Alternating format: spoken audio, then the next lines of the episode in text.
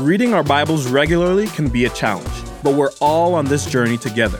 We're praying that this podcast inspires you, helps you better understand God's Word, and builds your faith. This is Join the Journey with your host, Emma Dotter. Thanks for joining. I am in the podcast studio with today's Devo writer, John Elmore. Hey, everybody. Good to be with you all. Excited to be in the journey with you. I'm so glad to have you back. It's been probably over a year. I know I don't know what to make of that. Uh, my phone, you got my number, my Yeah. email. Ah, I know. Okay. It's, it's tough, but we, we we made it happen. For those who you. for those who don't know you, This is going to be an annual thing. yeah, maybe it is. Maybe so. It's a tr- our yearly tradition. Okay, great. For those who don't know you, who are you? What's God done in your life? Man, I am a drunk who is now a disciple. Like total fool, now follower of Jesus. I was an alcoholic from 13 to 30. And at the age of 30, two doctors told me I was dying of alcoholism, had a gun to my head, losing everything, and I didn't care. I wanted to die. But in desperation, cried out to Jesus, who I really didn't think, I was like a deist, didn't think he mm. would do anything. Mm-hmm. You know, he's just kind of up there, Yeah. like watching over everything, like hall monitored in the sky. And in desperation, was like, I've squandered everything you've given me. Whatever I've left, it's yours.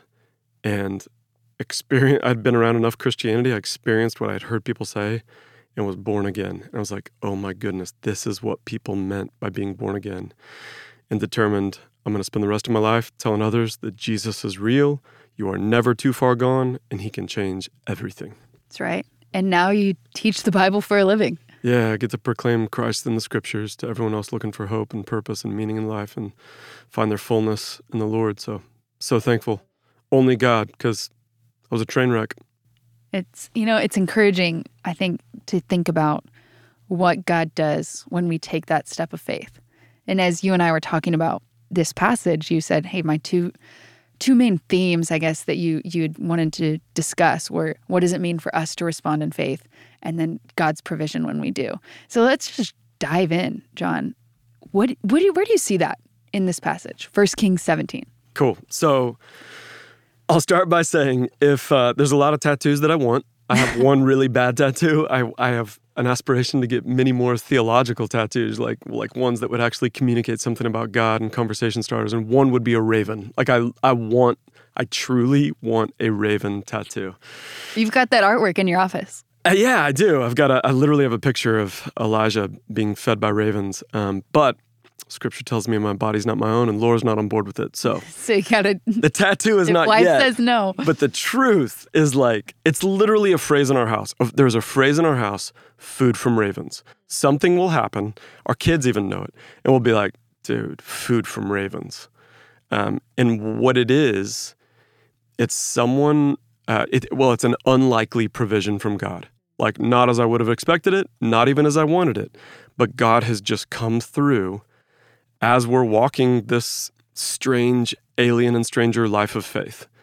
And so you see it in Elijah, you see it in the widow, and um, it's a beautiful thing. They take these like wild leaps of faith, kind of jumping out of a plane without a parachute, and all of a sudden God like brings provision, and He brings provision in the strangest like. It's the only time it's recorded in Scripture. You don't you don't see this a lot. No, He's it's not, the like, norm. no, it's not Uber Eats by ravens. Like Yeah, it happens once, once.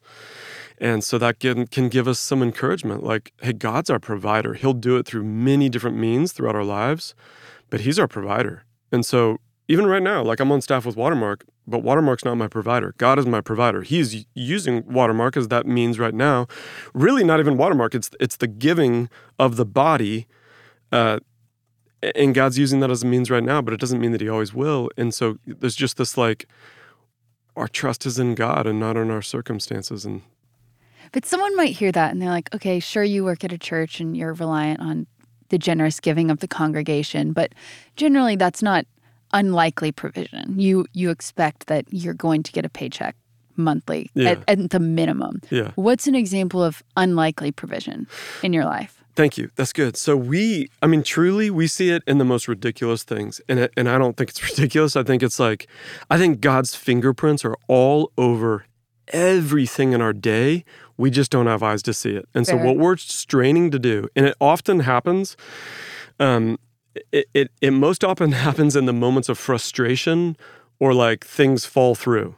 And so, as silly or seemingly insignificant as like we order a pizza and a sausage pizza shows up instead of the pepperoni pizza that we ordered, and we call them, we're like, hey, we actually ordered a pepperoni pizza and you delivered a sausage one. Um, Something went wrong. can you get this back to us? And and the person will say, oh, hey, that's our bad. Would you guys like that? Like, we we're just gonna throw it away. Would you like it? And we'll send you a pepperoni one. And the phrase that immediately comes up out of our mouth is is food from ravens. Like God just gave us not only this meal, but another meal for throughout the week. And you might be like, oh, come on, really? Like, a, Is that really God? a messed up pizza? Um, but we've seen it over and over and over. Like if you have eyes to see it, it will. I guarantee. Like a raven was an unclean bird. Elijah was not looking to eat from a raven. Um, but God says, "Go. I have commanded the ravens to feed you." Hmm. Which I'm probably thinking, he's like, "Man, really? The ravens, like what? Couldn't you have chosen like you know?" a person. per, yeah, something like, and he does later, but it's like an unclean bird to bring me bread and meat. Like, where's a raven getting meat? At least a dove. Yeah. Instead, um, he goes in faith, and you know he's sitting by the brook Kerith, like, is this really going to happen? Mm-hmm. And here come these black birds, twice a day, bread and meat. So it's amazing. And then the brook dries up. Yep. So he, God gives him new instruction, Yeah. a new opportunity to respond in faith. Yeah. And it's crazy. And he says the same thing. In verse 8, he says, Then the word of the Lord came to him Arise and go to Zarephath, which is not, by the way, uh, in Israel or Judah. So now he sent him in, into, into pagan territory. This is in Sidon. And dwell there. Behold, I've commanded a widow there to feed you. And biblically speaking, odds are a widow is destitute. So first, it's like, okay, I've commanded ravens to feed you. Now he's like, and I've committed a widow to feed you. He's like, oh God, like you're you're making some strange mm-hmm. judgment calls here. And he gets to the widow, and she's like, I only have enough for me and my son to have a dying meal. Yeah, it doesn't seem like she wants to feed him. Yeah. And it says, though, he's not just telling Elijah, hey, go, because I've got somebody who's going to hook you up and take care of you. He says that he has told her this. So he's asked her to step out in faith. First, he asked Elijah, hey, I want you to step out in faith, go to the brook Kerith, going to get fed by ravens. And now he's telling this widow in Zarephath to step out in faith. Yeah, I have commanded a widow there to feed you. Yeah, not a suggestion. Oh. And what's wild is Jesus, when he's in Nazareth, um, they're confronting him and they're like, dude, aren't you the carpenter's son? Like, who do you think you are? And he says to them, Were there not many widows in the time of Israel and the time of Elijah? And yet, he sent Elijah to the widow of Zarephath, and they're enraged by this. Were there not many lepers in Israel, and yet only Naaman the Syrian was healed? And what he's holding up is I'm after people of faith, people who trust in me, people who believe in me, people who know they are destitute in and of themselves by their own, like, just like false righteousness that could never attain to me. I'm after the one of faith. The righteous will live by faith, is this refrain through scripture. And so I'm certain God looked at all the widows and was like, all right, I found one in Zarephath, mm-hmm. found one in, in pagan territory. She'll fear me. I commanded her. Maybe he commanded others and they did they were like, no, I didn't Yeah, I see the faith. Yeah. It's it's funny. I think the Pharisees, or I know the Pharisees would have been incredibly familiar with these stories out of First Kings. And it's interesting to think that today, I don't I don't know if really any modern day Christians that would be like, man, First Kings is my favorite book, or Second Kings is my favorite book, but that but these are the stories that Jesus used to correct the arrogance in the Pharisees. And I, I think that says something about the depth of application that that God wants to show us in books that are easy to write off as boring. It's just a bunch of wars, it's just a bunch of failures. But we we can't miss this. Yeah. Yeah. And I think the other thing that I see in that, because Elijah, and just a little bit, not to get into somebody else's podcast or whatever, but uh, he's no Do per- it. he's no perfect man. No. He didn't live a perfect life. He failed on some of the commands that God gave him, like flees because of Jezebel, and there he is in Mount Horeb, and he's like, What are you doing here? And go and anoint these two kings, and he doesn't.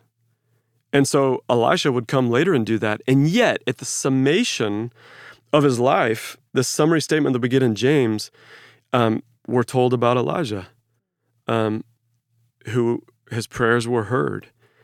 And it, and it says in James, Elijah, who was just a man. It's like we, we, we're putting him into this like super saint status. Yeah, up on a pedestal. And it's like, no, like he, he, he fell forward just as we do in this life of faith. And God's so kind in that and remembers that we're just dust. Yeah, we are. But he chooses to invite us into his plan. Which is amazing. Yeah. Like, who are we? Who are we? Um, unworthy and yet of great worth. And so he's so kind in that. And then a boy gets raised from the dead. So that's something. Awesome. Yeah. Which is like persistence in prayer. You know, Yeah. he prays once. Like, how many times do we just leave it at that? And it's like, well, I, I prayed about that. And it's like, did you? Yeah. And I'm talking to myself here. Like, take things repeatedly to the Lord. You see this persistence in prayer, which is, again, another widow that Jesus teaches about the persistent widow um, who just goes and goes and goes and is not going to accept no for an answer. And so here it says that he, he laid himself across the body of the boy and prayed three times, Mhm. and he was raised. And um, And the Lord listened to the voice of Elijah. how about that? So good. So God moves according to the prayers of his people when they're in accordance to his way, his will. I asked my kids this morning, we're reading First John, and um, it says he will hear those when we pray, um, when it's according to his will. And I was like, so can you pray for God to help you cheat on a test? And they're like, no. I'm like, but can you pray for for God to help you, you know, share or help another student or be kind or respect your teacher? And they're like, yes. And so um, it's just like such a a gracious invitation of the Lord there, and how much is left on the table because we don't pray. Hmm. That's a good challenge to end on. How much is left on the table because we don't pray? I think you just cut. That's so. That's the end. One year, and we're already cut off, huh? I, I, are we out of time? Wow. I yes. thought we this was an hour. I wish. Well, maybe we'll have to have you back, John. Yeah, You know, and we should. Thanks for being here. absolutely. Thank you for what you're doing. You're- such a great ministry. I'm, I'm glad to. It's a gift. And as always, I'm so glad we're all on this journey reading the Bible together. Somebody out there, go get a raven tattoo.